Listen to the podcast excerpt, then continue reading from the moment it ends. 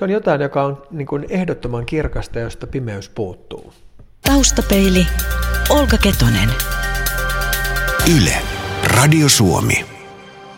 Kirkkoherra Teemu Laajasalo, kuudes käsky kuuluu, että älä tee aviorikosta. Mitä se tarkoittaa nykyään?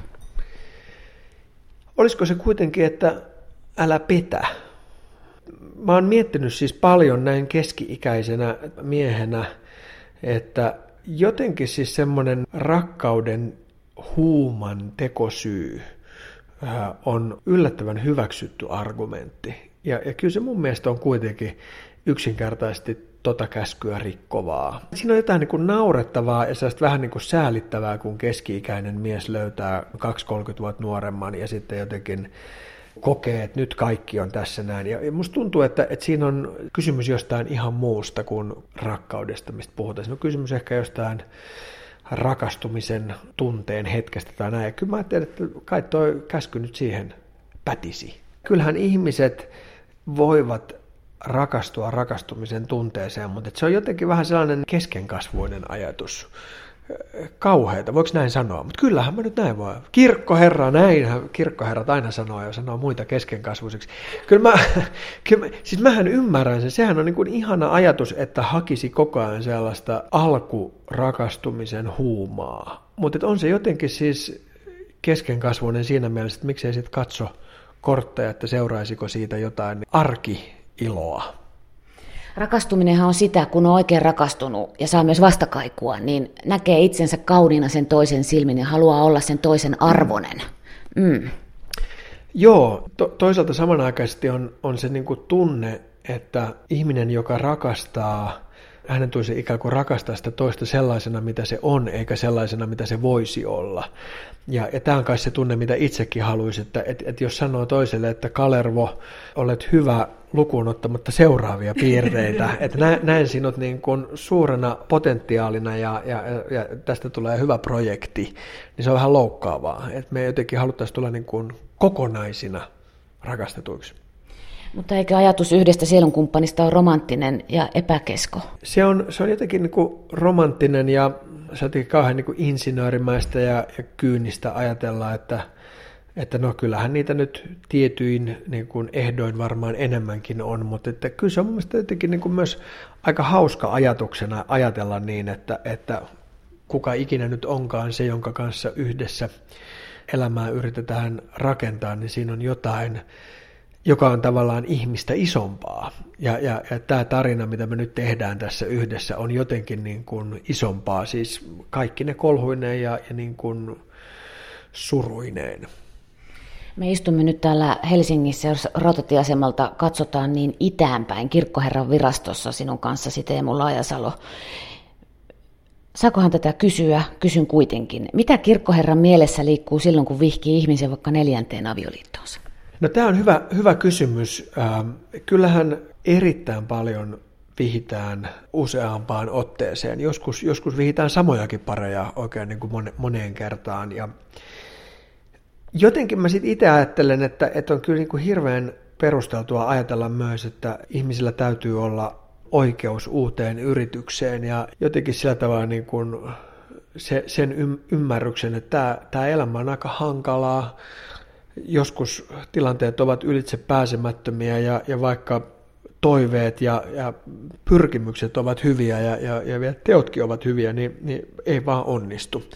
Jotenkin sellaisen ajatus, että sitten siitä niin kuin rangaistaisi tai rankaistaisi vielä sillä tavalla, että, että nyt ei saa jatkaa tai tämä toinen tai kolmas tai neljäs kertaa nyt sitten jotenkin huonompi, niin mun mielestä se tuntuisi vähän väärältä.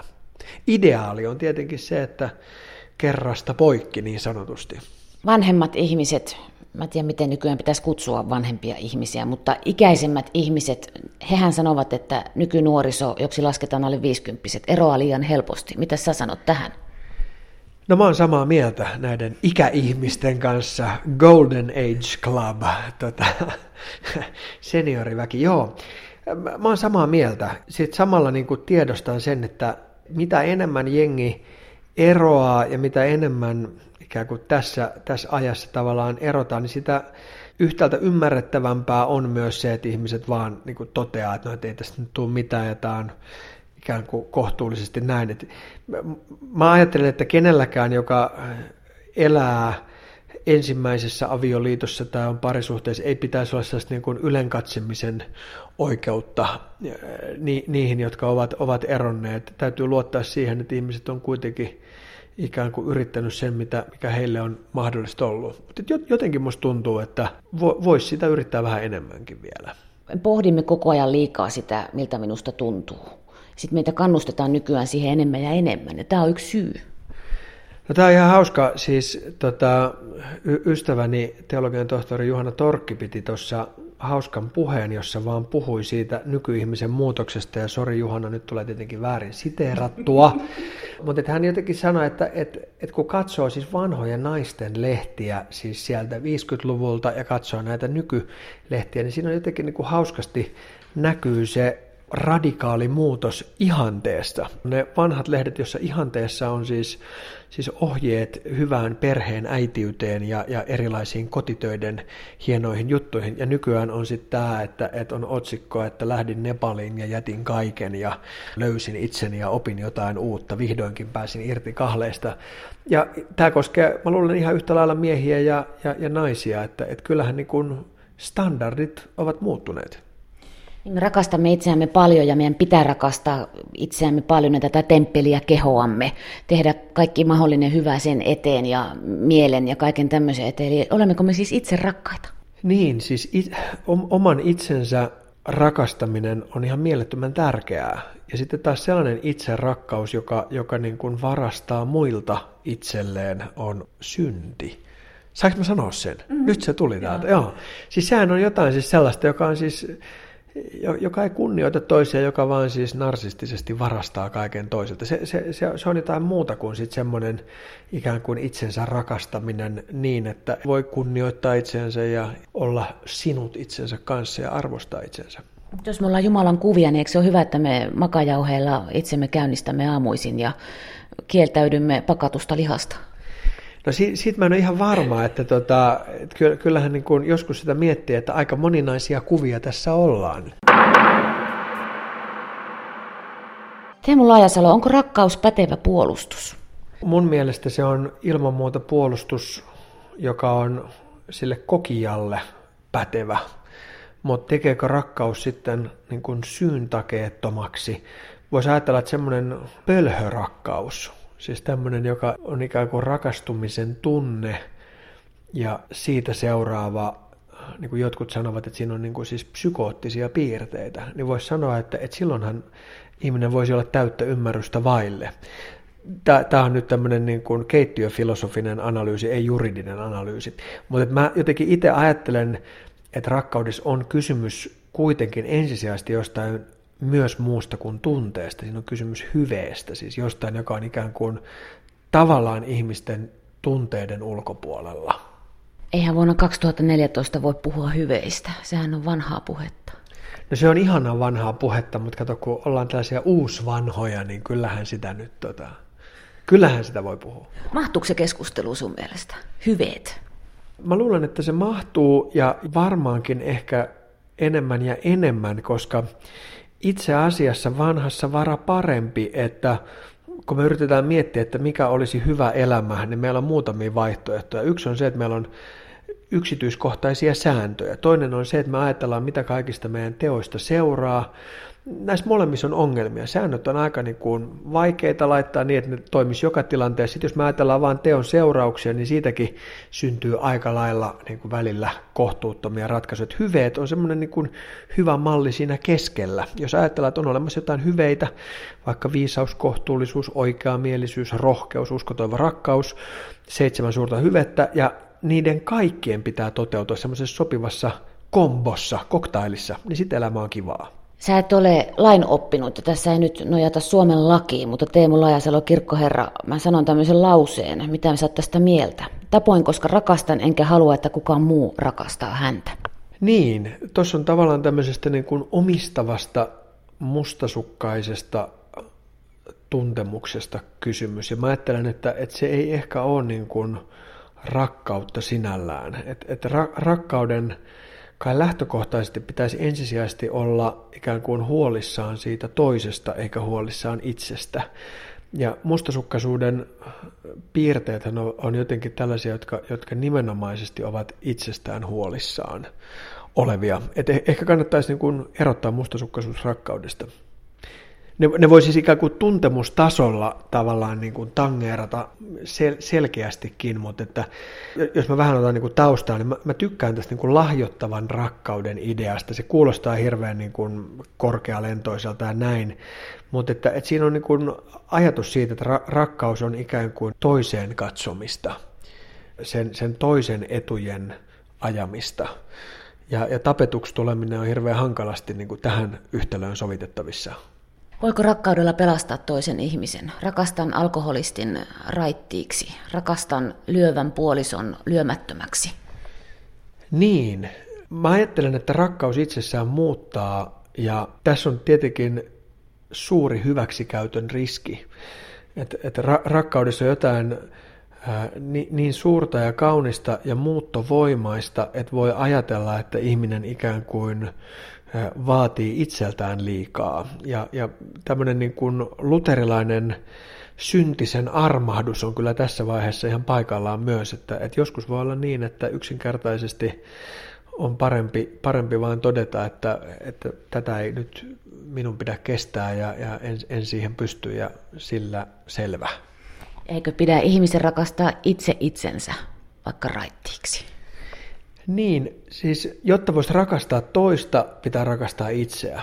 Ja, ja siis jotta voisi lahjoittaa ikään kuin tätä lahjoittavaa rakkautta, täytyy, täytyy saada rakkautta osakseen. Silloin semmoinen niin kuin tyhjästä kaivosta veden nostamisyrittäminen on, on, on tietenkin mahdotonta, että sitten tulee mutaa vaan. Moni ihminen, jolla on ollut kamala lapsuus, jotka on sitten päässyt pois siitä mustasta, sanoo, että jos on eteen tullut yksi aikuinen ihminen, vaikka opettaja tai seurakunnan kerhon täti tai kummin sukulaismies, joka näki kokonaisena eikä kattonut pahalla silmällä, niin se pelastaa siltä. Tätähän on myös rakkaus. Siinä on jotain hämmentävää, että siinä on jotain sellaista, jonka ihminen pystyy tuntemaan, siis ikään kuin siitä rakastajasta riippumatta. Se on jotenkin kauhean lohduttava ajatus myös vaikeissa tilanteissa. Kenties on olemassa vielä joku, joka, joka kuitenkin juuri sen, mitä tällä hetkellä kaikkein eniten kaipaa, niin, niin, niin pystyy tarjoamaan.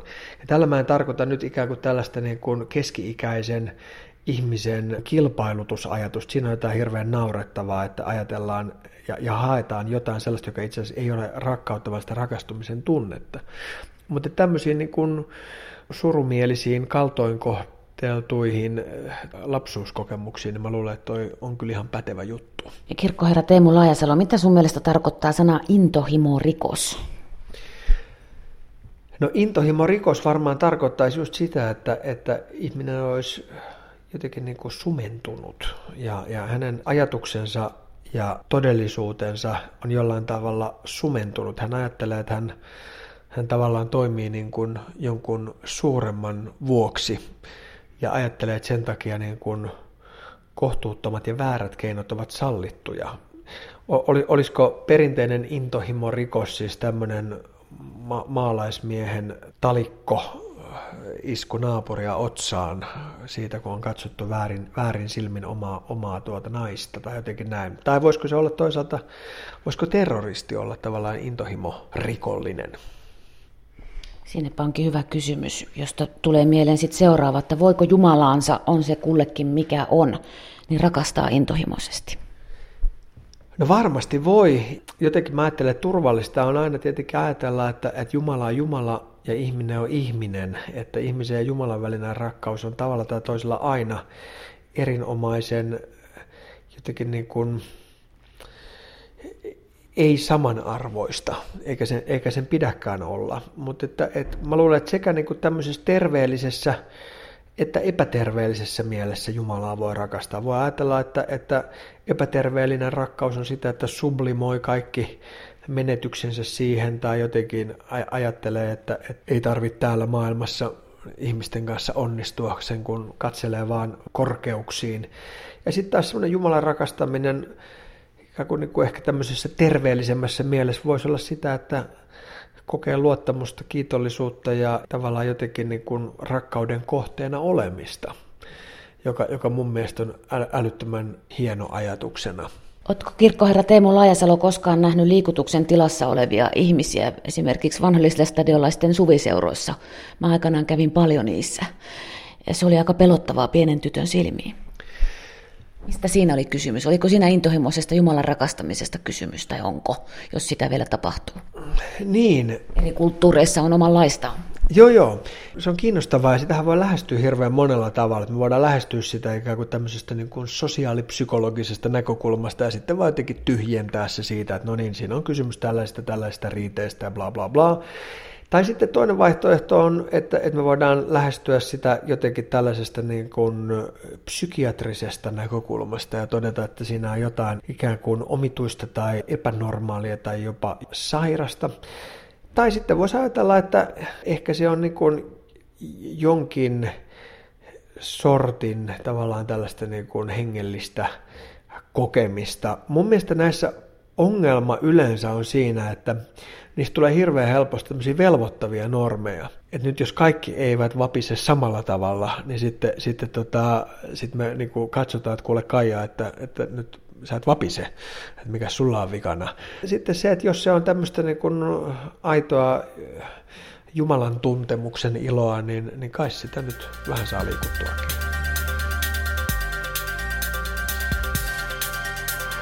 Taustapeili.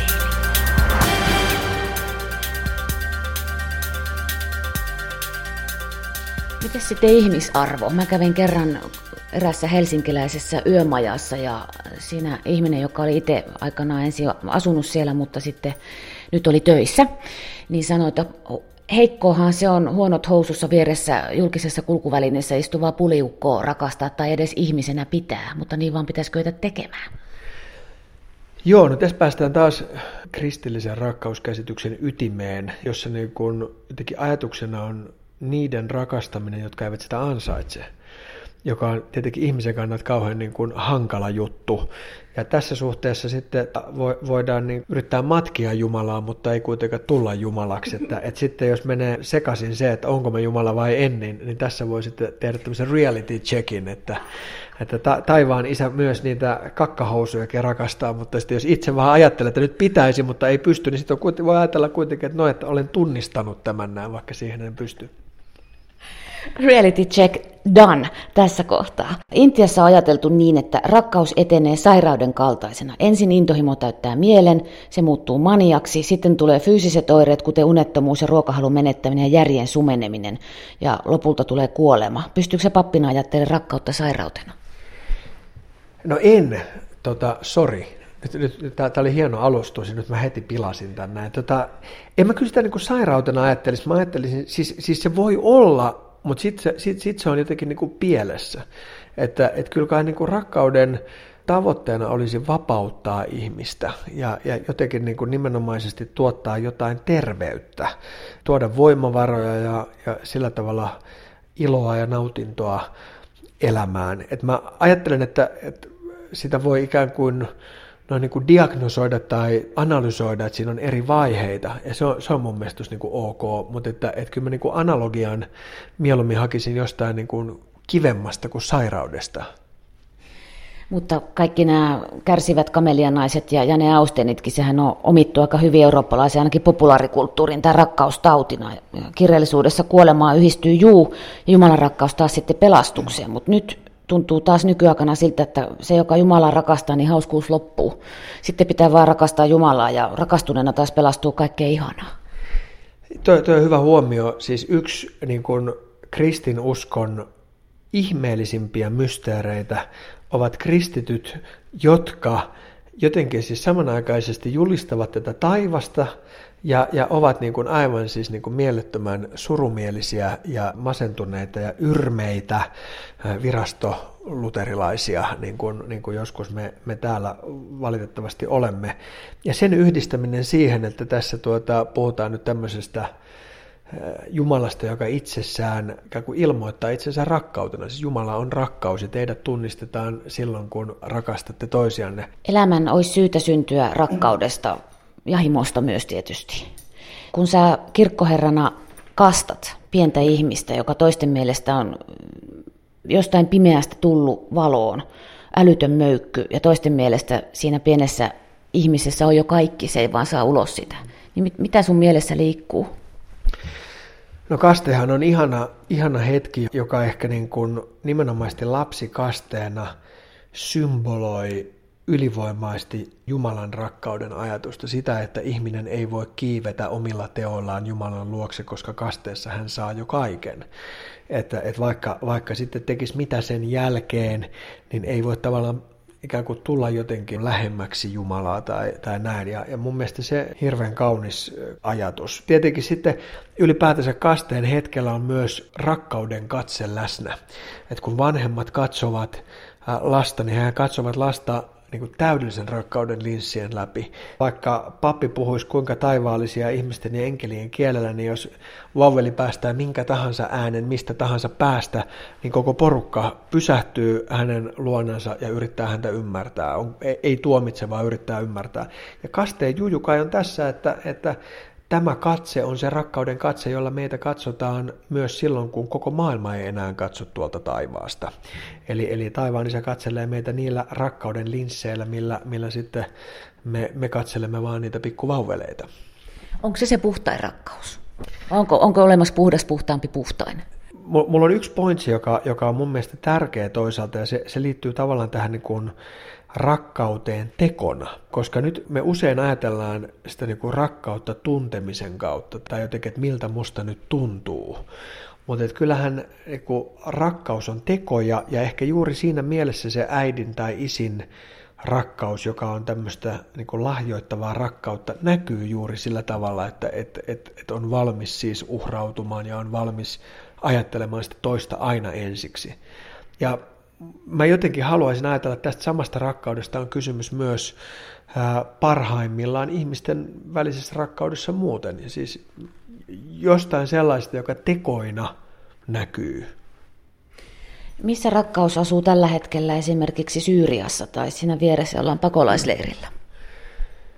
No toi on kauhea kysymys ja ehkä erityisesti se on se, on se piispa Eero Huovisen tsunami-itku kysymys, johon ei ole olemassa vastausta, että miten, miten siis rakastava Jumala, joka ilmoittaa itsensä siis, siis rakastavana Jumalana, voi samanaikaisesti olla kaikki valtias ja rakastava, jos kerran maailma on täys tällaista niin kuin kauheutta.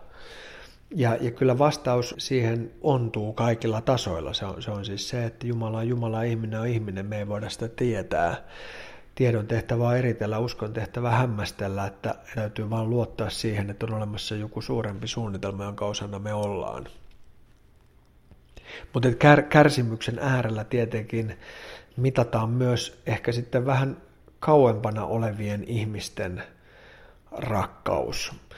Mun mielestä on tärkeää ajatella, että meillä on moniakin mahdollisuuksia paitsi nähdä kaikkea kauheaa, mitä maailmassa tapahtuu, myös konkreettisesti helpottaa sitä. Tämä usein niin kuin jotenkin unohtuu, me jäämme vaan katsomaan sitä kauheutta ja ajatellaan, että ei tässä ole niin kuin mitään tehtävissä.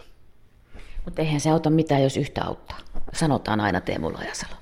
No niin, ja se on perkeleellinen ajatus, kuulkaas. Tuota, nimittäin, nimittäin niin se vaan on, että vanha äiti Teresa periaate on, että jos yrittää auttaa kaikkia, ei pysty auttaa ketään, mutta jos auttaa yksi kerrallaan, niin aika paljon tulee auttaneeksi siis.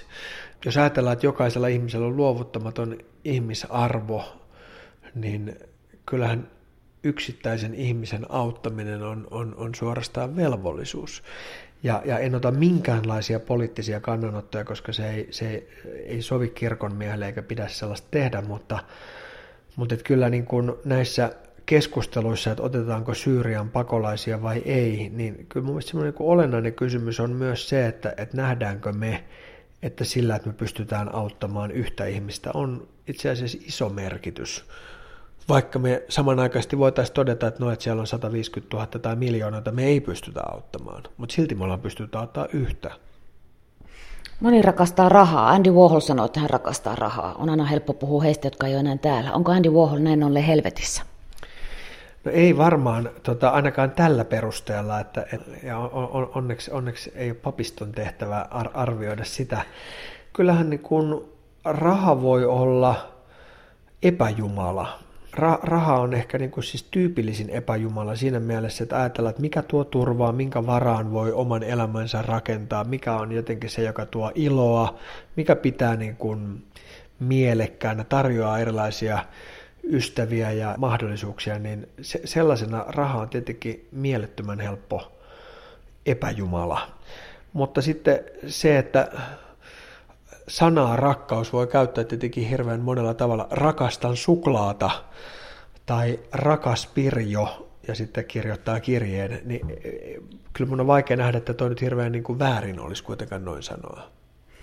Ja sama toisinpäin, kun ei ole rahaa, on vaikea rakastaa, sanoo toiset. Sitten tulee vihaseksi. Niin, on, on se varmaan mahdollista. Se on jännää, että kun menee Afrikkaan ja katsoo afrikkalaisia ihmisiä, joilla ei ole mitään, niin silti niillä on niin kuin hirveästi rakkautta ja iloa ja, ja monenlaista yllättävää onnea.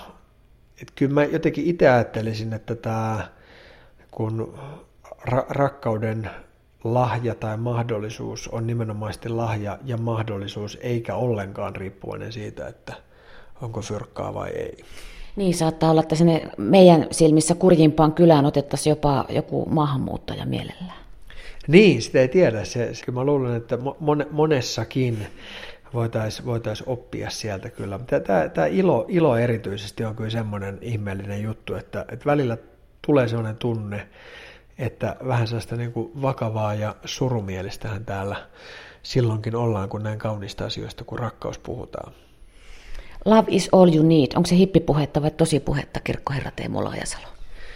No kyllä se on tosi puhetta sinällänsä, että jos ajatellaan, että rakkaudesta meidät tunnistetaan, rakkaudesta me saadaan voimaa ja, ja toisaalta rakkaus on se, millä me voidaan voimaa, voimaa jakaa eteenpäin. Että kyllä mä ajattelen, että, että jos nyt ei ihan kaikki, niin ainakin pitkälle sillä pötkii. Viimeinen kysymys, saat vastata tähän miehenä ja ihmisenä tai kirkkoherrana tai sitten näinä kaikkina Teemu Laajasalo, koska olet muun muassa näitä. Milloin viimeksi olet tehnyt rakkauden teon ja mikä se oli? Miehenä, ihmisenä ja kirkkoherrana, niin varmaan siis kaikkina, kaikissa näissä rooleissa niin on tullut tehtyä rakkauden tekoja kauhean vähän, koska olen niin kuin keskinkertainen ja huono näissä, mutta, mutta että ehkä se rakkauden teko varmaan on ollut hyvä sana tai armahduksen sana tai kehun sana perhepiirissä on, on halunnut ikään kuin tuottaa hyvää mieltä toiselle. Taustapeili.